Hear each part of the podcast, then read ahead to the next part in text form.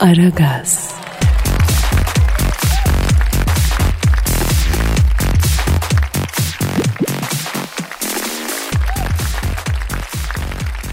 Pascal. Yes sir. Yüksek sanat zirvelerine bir alıcı kuş gibi konmaya ve dolanmaya hazır mısın? Hazırım. Gönder gelsin. Pascal, iki gündür yüksek sanata aşırı bir ilgi göstermeye başladın. Başına bir gelecek var hacı. Tutsak duyguları. Emin misin? Şiiri ver bana. Şiirle besle beni. Allah Allah. Seni bir nöroloğa falan mı götürsek? Ne oluyor ya bu çocuğa? Hastasıyım artık Kadir. Yüksek sanat. Hadi ver. Ne olur be abi. İki satır. Lütfen. İki satır için. Oğlum senin gözüne ne göründü ya? Deli deli konuşuyorsun böyle. Hadi oku. Oku. İstiyorum. Heh. Kadir sen mi yazdın? Evet ben yazdım. Ama ne? Okumaya korkuyorum. Pascal sana ne oldu böyle ya? Sibirya kurduna döndüm. Kulaklarım falan dikeldi lan. Ver şiiri. Aşırı oku. Tamam tamam tamam okuyacağım. Güzel bir fon müziği ver. Efendim acizane e, kendimin başlatmış olduğu haybeci şiir akımından bir örnek bu gelecek. Ne oluyor ya? Duygu tozardı. Çıkarken ses yapıyor. Pascal bak ciddi ciddi korkmaya başladım ha. Yapıştır sen. Yüksek sanat olsun. Bir daha bulsana ya. Auuu. Yeminle aynı Malamut ya da Sibirya kurdu gibi. Şahane oluyorsun lan. Kurt sürüsüne katılsan kim bu demezler ha. Teşekkür ederim abi. O zaman o zaman şiire geçiyorum. Üfle dayı. Efendim bu şiirimizde özellikle Fenerbahçe taraftarı olarak Fenerbahçelilerin duygusuna Ee, şey olmaya, sözcü olmaya çalıştık. Ee, bir Fenerbahçeli'nin elinden çıkan satırlar diyelim. Diagonal pasları atabiliriz. Bir sıfırın üstüne yatabiliriz. Gelen şutları bile tutabiliriz. Çıkışımız başladı hissediyoruz. Sağlı sollu ataklar yapabiliriz. İlk yarıda üçleyip kopartabiliriz. Baskı yapıp top bile kapabiliriz. Çıkışımız başladı hissediyorum. Üç pas ile iner isek kale önüne. Uzun topu atarsak atak yönüne. Sağ salim çıkabilsek derbi gününe. Çıkışımız başladı hissediyorum. Avrupa'dan bilerek zaten elendik. Deplasmanda yere yatıp puan dilendik. Ama bu sefer var ya çok pis bilendik. Çıkışımız başladı hissediyoruz. Futbolcular birbirine alışıyorlar. İdmanlarda çok sıkı çalışıyorlar. Geceleri bile dışarıda buluşuyorlar. Çıkışımız başladı hissediyoruz. Dört senedir mağduruz tamı tamına. Giremedik bir türlü lig ortamına. Herkes koysun bayrağı Instagram'ına. Çıkışımız başladı hissediyoruz. Nasıl buldun Pascal? On numara. Kadir gurur duyuyorum seninle. Oğlum senin beynimi değiştirdiler. Ne oluyor lan böyle? Ya anladım abi. Yüksek sanatın derini anladım. Allah Allah. Hadi bakalım hayırlısı ya. Aragaz.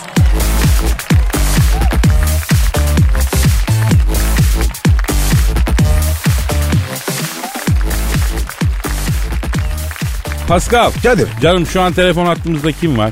Zapatuşlu ya. Ya Dilker abi. Şampiyonlar Ligi dört maçta üç beraberlik bir mağlubiyet alan takımlar arasında oynanan sabun olsa köpürmez takımlar turnuvası çeyrek finaline hoş geldiniz. Maçın hakemi Gürcistan Federasyonu'ndan Yovili Bilibili. Maçın hakemi aslında yoğurtçu sevgili dinleyenler. Mandıra işletiyor ama yoğurtları ekşiyince mandıradan kovulmuş ve futbol hakemliğine başlamış. Hakem evli ve üç çocuklu ama metresi var. Metresine ayrı ev açmış, altına araba çekmiş. Karısının haberi var ama kadıncağız bunun çapkınlıklarından yıldığı için ne halin varsa gör, yeter ki bu eve zührevi hastalık getirme diyerek adama yol vermiş. Ya Dilker abi bak bu hakemler hakkında bu kadar detayı sen nereden öğreniyorsun? Yani Gürcistan istihbaratı bu kadar bilgi sahibi değildir bu hakem hakkında ya. Abi Ertem Çener var ya, orada böyleydi.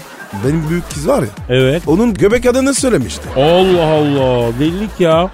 Yarmarenko. Top şimdi Larabella'da. Larabella topla beraber sağ kanattan ilerliyor. Larabella kendi etrafında döndü. Sonra sağın etrafında döndü. En son ideolojik olarak sağdan sola döndü sevgili dinleyenler. Larabella'yı Yusuf karşıladı. Yusuf Larabella'nın suratına şortunun içinden çıkardığı palamutla vurdu. Ya Yusuf'un şortunun içinde palamut balığı ne arıyor Dilker abi? Çifti elli lira. Hakem Yusuf'un şortundan çıkardığı palamutu inceliyor. Palamut henüz yağlı olmadığı için palamutun kopan olduğuna hükmeden hakem Yusuf'a kırmızı kart, palamuta ise sarı kart gösterdi. Palamut FIFA'ya itiraz edeceğini açıklayaraktan teknik heyetten değiştirmesini istedi. La bu, bu nasıl maç? Palamutlar oyuna giriyor, kefan oyunda çıkıyor. Dilker abi ya lütfen bari Şampiyonlar Ligi'nden bir maç anlat. Şimdi Tugay yine dörde dört gidiyor. Dönemiyor İngilizler. Tugay gidiyor dörde dört. Bir gol daha niye gelmesin? Tugay yapma. Top bizde. Suat. beş olduk, altı olduk. Nasıl yükleniyoruz? Nasıl bir tempo var? Hacı şut pozisyonunda vuruyor. Schmeichel direkt. Gol, gol, gol, gol, gol. Gol, gol. İşte gol. İşte Türkiye. İşte Galatasaray. Eee. Kadir. Ha, hangi maçtı bu? Ya bu Galatasaray'ın meşhur Manchester maçı var galiba İngiltere'de değil mi? O olsa gerek. Schmeichel, Manchester United nerede? İşte Türk futbolu bu. İşte Şampiyonlar Ligi bu. Golü çağıra çağıra getirdik. İsteye isteye getirdik. Şimdi artık gönül rahatlığıyla ben de söyleyebilirim sevgili seyirciler. İnanın ağlamak istiyorum. Böyle bir maçta iki bin Türk'ün şu anda sevincili suratını görerek ağlamamak mümkün değil. Sesim, bütün boğazım, bütün ses tellerim feda olsun bu takıma. Bu zafer tarihi bir gece. Dilker abi ya bir de Beşiktaş maç anlat lütfen. Kordoba, Sergen, Kuducini, Sergen, Kuducini, Sergen, Sergen, Sergen. Heh, Cersin maçı bu. Oradaki ya. Ukrayna oyuncu değiştiriyor. Hüseyin girdi oyuna. Top onda, karşısında Hüseyin var. Bizimkisi daha Hüseyin tabii. Evet sayın seyirciler, hakem Ukraynalı oyuncuyu maçtan sonra evlat edilecekmiş gibi davranıyor.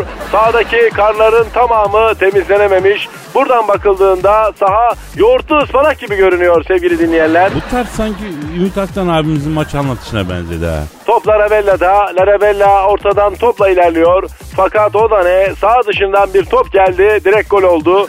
Sağ dışından gelen topa Galatasaraylı Gomis'in evden vurduğu öğrenildi ve bu Gomis acayip bir golcü. Oynamadığı maçta oturma odasından stataki kaleye gol atabiliyor sevgili dinleyenler. Dilker abi abartma.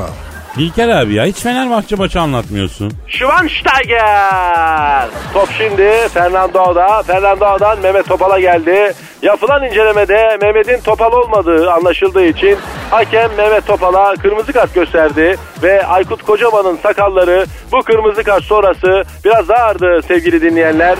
Bu arada kaleci Volkan sezon sonunda Fenerbahçe'yi ve kaleciliği bırakıp Çin'e transfer olacağını ve futbol hayatına Çin'de saha komisyonu olarak devam edeceğini açıkladı. Haydi çocuklar bu maç bizim. Ah kapattı galiba. İyi bari. Baba Yaro! Kapatmamış, kapatmamış. Ee, alalım Dilker abi attan. Pascal. Aldım abi. Beşiktaşlı! Ya Pascal alsana şunu. Abi ya adam düşmüyor. Basıyorum basıyorum. Hatta duruyor.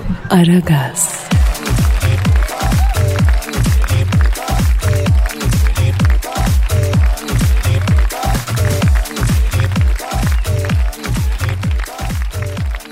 Pascal. Kadir'cim. Canım şu an stüdyomuzda kim var? Dilber Hoca geldi ya. Hanımlar beyler canımız ciğerimiz medar iftiharımız. Türkiye'nin I Q ortalamasını tek başına en az yüz elli puan yükselten adam. Gelişi yahşi, gülüşü yahşi, kendisi vahşi. Profesör Doktor Dilmer Kortaylı hocamız stüdyomuza teşrif ettiler. Dilber hocam hoş geldin. Adamsın. Adamın önde gidenisiniz Dilber hocam. Yani evet öyle itiraz edemeyeceğim. Cahilsiniz ama bu konuda haklısınız. Ay gerçekten ben adamın önde gideniyim. Hani on iki yaşında adamlıkta öne geçtim. Bak on iki yaşımdan şu yaşıma kadar adamın önde gideniyim. Arayı da bazen böyle üç dört boy açtığım olmuştur yani. Arayı üç dört boy açtım dediniz de hocam. Bu at yarışı bahislerinin atası Konya Beyşehir'de e, Lukianus anıtında bulunmuş. Biliyorsunuz değil mi? Evet öyledir. Gerçekten de altılı bahis Konya Beyşehir'de Roma dönemine icat edilmiştir. Ne alaka hocam? Ay ne demek ne alakası var? Ay Konya Düzova, beygir koşturmaya müsait. E, en müsait yer olduğu için de e, altılı bahis içinde en müsait yer. E bir de Roma dönemini düşünürsen mesela. Ay nitekim benim de araştırmalarım sonucu elde ettiğim bilgiler altılı bahiste Konya'nın milattan önceki yeresini gösteriyor. Ünlü Romalı tarihçi, beygirci Antonius'un La Liberettum et Eşeküz, yani altılı bahiste eşek nasıl anlaşılır adlı kitabı Roma döneminde Konya'da yazılmıştır. Allah Allah, neler oluyor tarihte Dilber hocam ya? E tabi yani bizim Bizanslı ünlü tarihçi Alexis Tektios'un ünlü eseri Bizim Antium Bergirus and Galapagos, yani Bizans at yarışı tarihinde ince galoplar adlı eserinde böyle uzun uzun Roma döneminde Beyşehir'deki at yarış bahislerinden bahseder. Hocam peki merak ettim, bu at yarışı işinde İngilizler nasıl öne geçti? Yani İngiliz atı gerçeğini inkar edemeyiz. Tabii İngiliz atı diye bir at cinsi yok. Yani aslında bazı ırkların karıştırılması sonucu elde edilmiş yapay bir ırktır. Ve İngiliz atının temelinde de Türk atı var. Aa, Türk atı diye bir şey var mı? Ama öyle bir at ırkı yok benim bildiğim hocam. E nasıl olsun, sen de iyi olan ne varsa elin herifi gelmiş almış, Amerikalı bile tozlu topraklı yapağlı çekirgelerin bile yemediği buğdayını Anadolu buğdayıyla melezledi de öyle düzeltti. Ay iyi olan neyimizi bizde bıraktılar, her şeyi aldılar, ha cahillik bizde kaldı. Hocam İngiliz atı diyordum.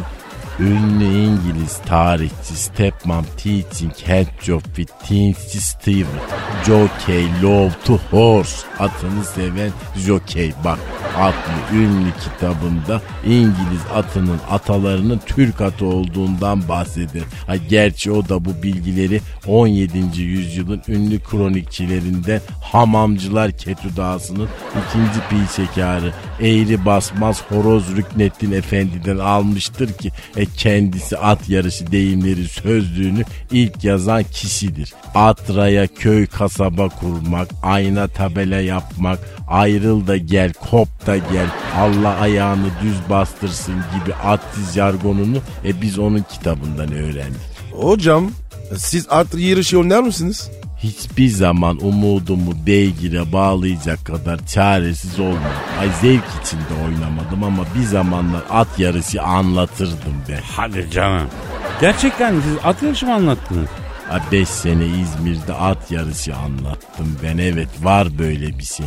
Ya Dilber hocam ya anlatsana be. Ay yok ısrar etmeyin artık, ben başka bir insanım. Ya atınız için hocam ya lütfen ama. E hadi bakayım peki, benim için de bir nostalji olsun bari.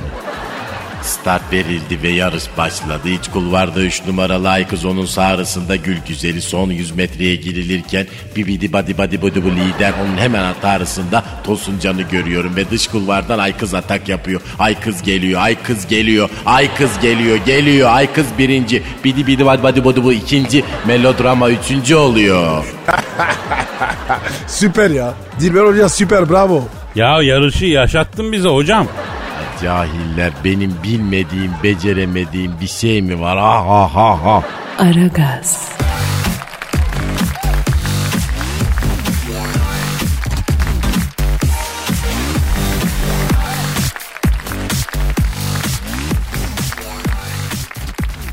Pascal. Geldi.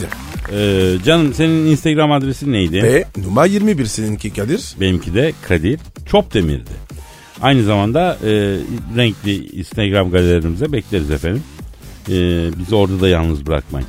Ya e, sürekli bir enerji hali, bir coşma, her şeyi bir abartarak yapma gibi huyların var mı senin Pascal? Evet, severim. Şimdi canım bak, burada çok önemli bir konuya örnek vererek değinmek ve bazı atraksiyon meraklısı arkadaşları bir şekilde uyarmak istiyorum. Sert bir dille hem de uyaracağım. Tabii canım. Sen sersi versin. Evet. Çinli Yi Jiang adlı arkadaşı tanıyor muyuz? Yok. Sen tanıyor musun? Abi ben Çinli olarak, o da tam Çinli sayılmaz, Hong Konglu Jackie Chan'le Bruce Lee'den başkasını tanımam. Alakam yok yani. Ya bizde ne alaka? Şimdi Çinli Yi Jiang arkadaşımız sevgilisine evlenme teklif edecekmiş. E güzel, etsin. Evet, etsin. Bunu atraksiyonla yapmak istemiş. Ha. Çinli Yi Jiang'ın evlilik teklif planı şuymuş. Sevgilisini meydanlık bir yere davet edecek. Kendisi de uçağa binecek. Paraşütle kızın yanına inip tak diz çökecek. Yüzsüğü verip evlilik teklif edecek. E güzel. E yavrum teori güzel, pratik. Ne olmuş? Çinli Yi Jiang kızı meydanlık bir parka davet etmiş. Tamam. Kız da gelmiş. Bu salozda uçağa binip paraşütle atlamış. Eyvah, paraşüt açılmadı deme. Ya paraşüt açılmış açılmasına da salak Yi Jiang yere inememiş çünkü ağaca takılı kalmış. Yapma ya. Tabii şimdi durum şu. Aşağıda nerede kaldı Yi Jiang diye beklerip duyan kız bizim saloz ağaçta anahtarlık gibi sallanıyor. Baktı inemeyecek. Yukarıdan sesleniyor. Benimle evlen diye. Eee e, kız evlenmiş mi? Ya aklı olan kız bununla evlenir mi? Beni rezil ettin diye. Uzamış tabii ki orada. Vic, vicdansız. Zalimin kızı. Hiç değil.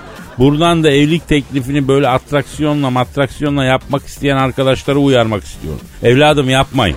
Bak biz hem yıldızı düşük ki hem de sakar bir milletiz. Eğer ölçmek mümkün olsa dünyada serçe parmağını sehpa ayağına çarpıp saatlerce uğunan insan oranının en yüksek bizden çıkacağına eminim. Neden? Çünkü yıldızımız düşük. Biraz da sakarız. Bu da bir gerçek. Yani bizim işimiz ters gider. O yüzden evliliktir, ne bileyim işte bir hanımı etkilemektir. Böyle atraksiyonlarla yapmayalım bunu. Rezil olma potansiyeli olan işleri mümkün mertebe uzakta tutalım. Basit. Action'sız halledelim işi Pascal. Ama Kadir bir, biraz action güzel olur be. Ya hatırlarsan Amerikalı birisi de dalgıçtı, sevgilisiyle Pasifik okyanusuna daldı. Kıza suyun altında evlenme teklif ederken köpek balığı geldi yerini kaptı gittiydi. Evet o neydi ya, hatırladım. Kıza yazık ya. O köpek balığı ne yaptı acaba? Yedi mi kızı? Yok, evlenmişlerdi. Sahi mi? Yavrum ne sahi misin? Köpek balığı kızı ne yapacak? Tabii ki yedi ya. Deme be. Maalesef. Şimdi Pascal düşün. Ben o eklif, evlilik teklif edecek action meraklısı bir adamım. Sen de köpek balığının kapıp götürdüğü sevgilisinin babasısın. Nasıl izah edeceğim abi? Ha? Ben sana kızını köpek balığına kaptırdığımı nasıl izah edeceğim? Evet bakayım. La, edilmez ama deneyelim yani. Hadi gelmiş olayım, zili çalayım. Tamam sen açtın. Oh Kadir. Ne haber oğlum? Ha? Kızım nerede? Ee, efendim... Ee, yani... Ben de bugün kızınıza evlenme teklif edecektim. Hadi. E, süper. Bekliyordu zaten. Nerede kızın peki? E, kedi kaptı kızınızı. Pardon? Kızınızı kedi kaptı. Kadir'cim ne saçmalıyorsun oğlum? Koca kadın. A- adam yemez ki. Yavrum köpek balığı kaptı desek çok vahşi bir şey olacak. Adama inmeyecek. Kedi kaptı falan diye alıştıra alıştıra söylüyorum. Abi zor iş ya. Tabii abi.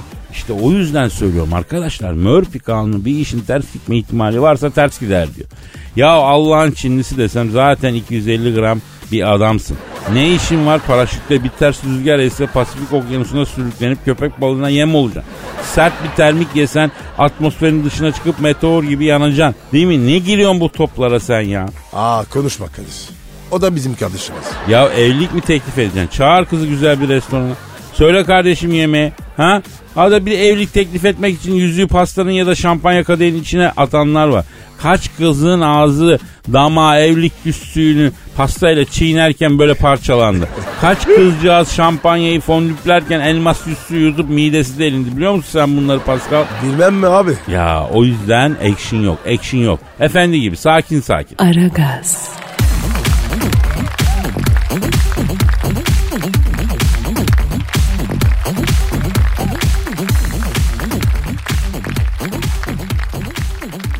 Pascal. Kadir'cim.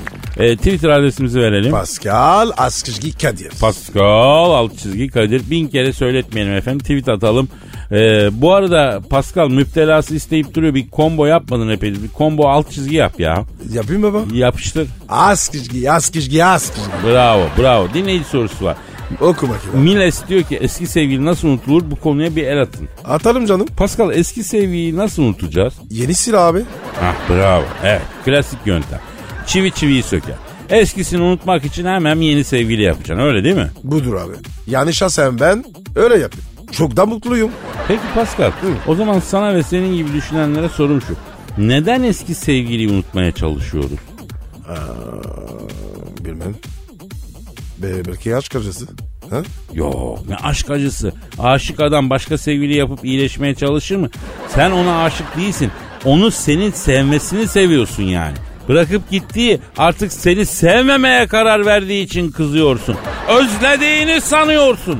Daha derine inersek alenen kibir yapıyorsun. Aşk baş değil bu. İblis. Lan ne bağırıyorsun bana? Ee, hanımlar beyler, buradan erkek dünyasına dair ince bir tüyo vereceğim. Özellikle hanımlar e, iyi dinlesinler. Hiçbir erkek eski sevgiliyi unutmaz. Unutmaz mı? Unutmaz. Tabii abi. Söyle bakayım, ilk sevgilinin adı ne? Monika. Monik. İkincisi? Germen.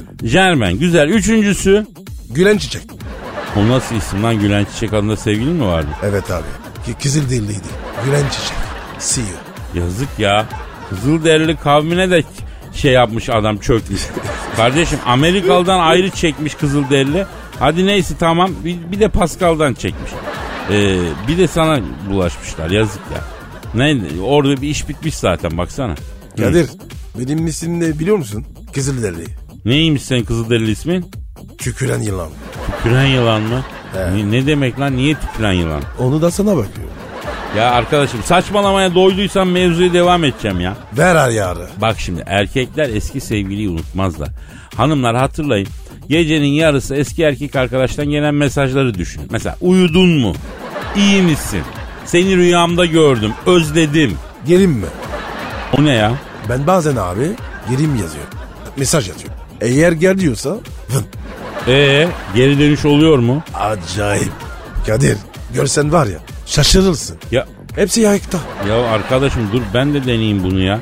Yani diyeceğim, unutsaydık e, gecenin bir yarısı uyudun mu, işte özledim, nasılsın, böyle mesajlar yazmazdık. Eski sevgili bir süre sonra Mustafa Pek demek gibi bir şey oluyor ya Pascal. O ne demek lan? Ya Mustafa Pek demek için de üstün bir golcü, büyük yetenek diyorlar. Ama hep birilerinin yedeği oluyor ya. Eski sevgili de öyle işte. Erkek için böyle, evet, çirkin, kötü ama gerçek bu. Erkek değil mi Kadir'cim? Aman. Erkek milleti değil, erkek illeti kardeş. Yani bak, buradan da e, Miles adlı dinleyiciye son olarak şunu söylemek isterim. Eski sevgiliyi unutmaya çalışma.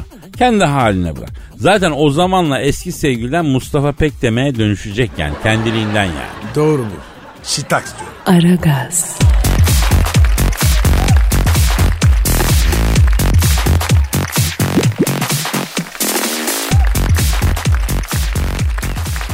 Pascal. Geldim. Canım, şu an stüdyomuzda kim var? Cavidan geldi. Canım abi Cavidan geldi ya. Cavidan, bugün yine efsane bir güzelliğin var. Hakikaten çok hoş gözüküyorsun ya.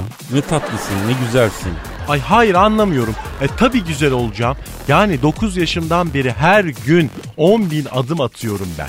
üç güne böyle bir hafif ağırlık, iki günde bir step yapıyorum. Ayda iki bin beş yüz lira kuaför, bin lira makyaj masrafım var. Her ay üç adet stiletto, üç aya bir marka çanta alıyorum. E polimer etkili fondöten kullanıyorum. dört kere liposuction yaptırdım. iki kere de leğen kemiklerimi eğerleterekten böyle genç kız duruşu edindim. Ey maşallah. Annen görse var ya, tanımaz. Ya Cavidan, senin orijinal halin nasıldı ya? Ay yani böyle olmayan I Q'nla orangotanlığına bakmadan espri yapma çabanı takdir etmiyor değilim. Ama şunu bil ki terliksi hayvanın terliklerinde bile senden daha çok mizah yeteneği var. Kadir ne diyor lan be? Kötü bir şeydi. Yok be abi, masçuktan takılıyorsan öyle ya. Ay hayır, anlamıyorum. Yani kadın sizin için böyle sadece bir bedenden mi ibarettir? Kadının ruhu, duygusu yok mu sizin için? Neden kadını sadece böyle bir beden olarak görüyorsunuz? Söyle bakayım bana Kadir. Çünkü bedeniniz görmüyor Cavidan. Ruhunuzu görsek ona bakacağız. Evet, biz ne görüyorsak ona bakıyoruz. Öyle davranıyoruz. E doğru. Sizin ruhunuz olmadığı için ruh sahibi olmak nasıl bir şey bilemezsiniz. Vampirsiniz. Kadınların ruhunu emen duygularını sömürmek için bu dünyada varsınız siz. Yapma Cavidan. Tam da gözlerin bugün bir başka güzel diyecektim ya. Sen böyle şaşırdığın zaman gözlerini görüp o zaman açıyorsun ya. O kadar güzel oluyorsun ki. Ay ben ağlarım. Ben ağlarım. Öyle deme. Niye be? Ee, kötü bir şey demeyecektim ki Cavidan. Gözlerin ne güzel diyecektim. Ay sen öyle deyince Kadir, Sokarcan Bey geldi aklıma. Kim geldi kim geldi? Sokarcan Bey. Sokarcan Bey kim Cavidan? Ay bu bizim plazanın otuz ikinci katında böyle C F O olarak çalışıyordu Sokarcan Bey. Ben plazaya başlayalı henüz böyle iki yıl olmuştu. Plazanın dördüncü katında ofis asistant olaraktan çalışıyordum. Bir gün böyle Sokarcan Bey'le asansörde karşılaştık. Böyle baktı. Ay dedi, gözlerin dedi ne kadar güzel dedi. Güneş ışığında renk değiştiriyor. Ela'dan yeşile dönüyor dedim. Ben de kendisine Sokarcan Bey de o zaman kırk dördüncü kata gel de güneş ışığında bakayım gözlerine dedi. Eyvah, sakın gitme. Çıkma kırk dördüncü kata Cavidan. Ay içimden gelen kadınsı defansif duygusu henüz o yaşlarda gelişmemişti. E çünkü gençtim. E tabi erkek denen mahluğun da nasıl bir ilkel olduğunu bilmiyordum. Tabi hiç de aldatılmamıştım. kırk dördüncü kata gittim. Sokarcan Bey böyle üstünde kruvaze ceket, İtalyan yaka gömlek, geniş uçlu kravat altında da böyle kalp desenli kırmızı boxer'ıyla karşıladı beni. O nasıl kıyafet lan? Şaşırdığımı görünce de böyle gözlerin irileştiği zaman daha da güzel oluyor. Dur gözlerini biraz daha irileştirelim dedi ve ve ve ve ne olur Cavidan? Şöyle bir efekt duydum ilk önce. Eyvah, Sokarcan Bey, sokacak her gibi. Ay zaten masanın arkasında kocaman böyle kelebek gibi uçarım, Sokarcan gibi sokarım yazıyordu. Eee yazıyı gördün, uyanmadım ya. Ay uyanamadım. kırk dördüncü katta olmak tek hayalimdi. Böyle Saruman'ın kulesi gibiydi benim için. Bir plazanın kırk dördüncü katında olduğum için böyle büyülenmiş gibiydim. Sokarcan Bey sonra, ay sonra, ay anlatamam ben ağlarım. Ay siz de Sokarcan gibi erkeksiniz. Ay iğrençsiniz. Ay ilk insanların ilkisiniz. Ay burası ekşi ekşi erkek koktu yine ya. Biz ne yaptık bu kıza ya? İşte pasta. Erkekler hakkında çok yanılmış bir kadın daha. Kadınların ekserisi Cavidan gibi yanlış adamlara değer veriyorlar. Sonra gerçekten onlara layık olan erkekten bütün incinmişliklerin acısını çıkarıyorlar. Ha nedir? Düzgün adam bulmak zor mu? E zor. Niye öyle dedin? E kendinden pay biç. Evet. Ben öyle deyince hak verdim. Şitaks. Aragaz.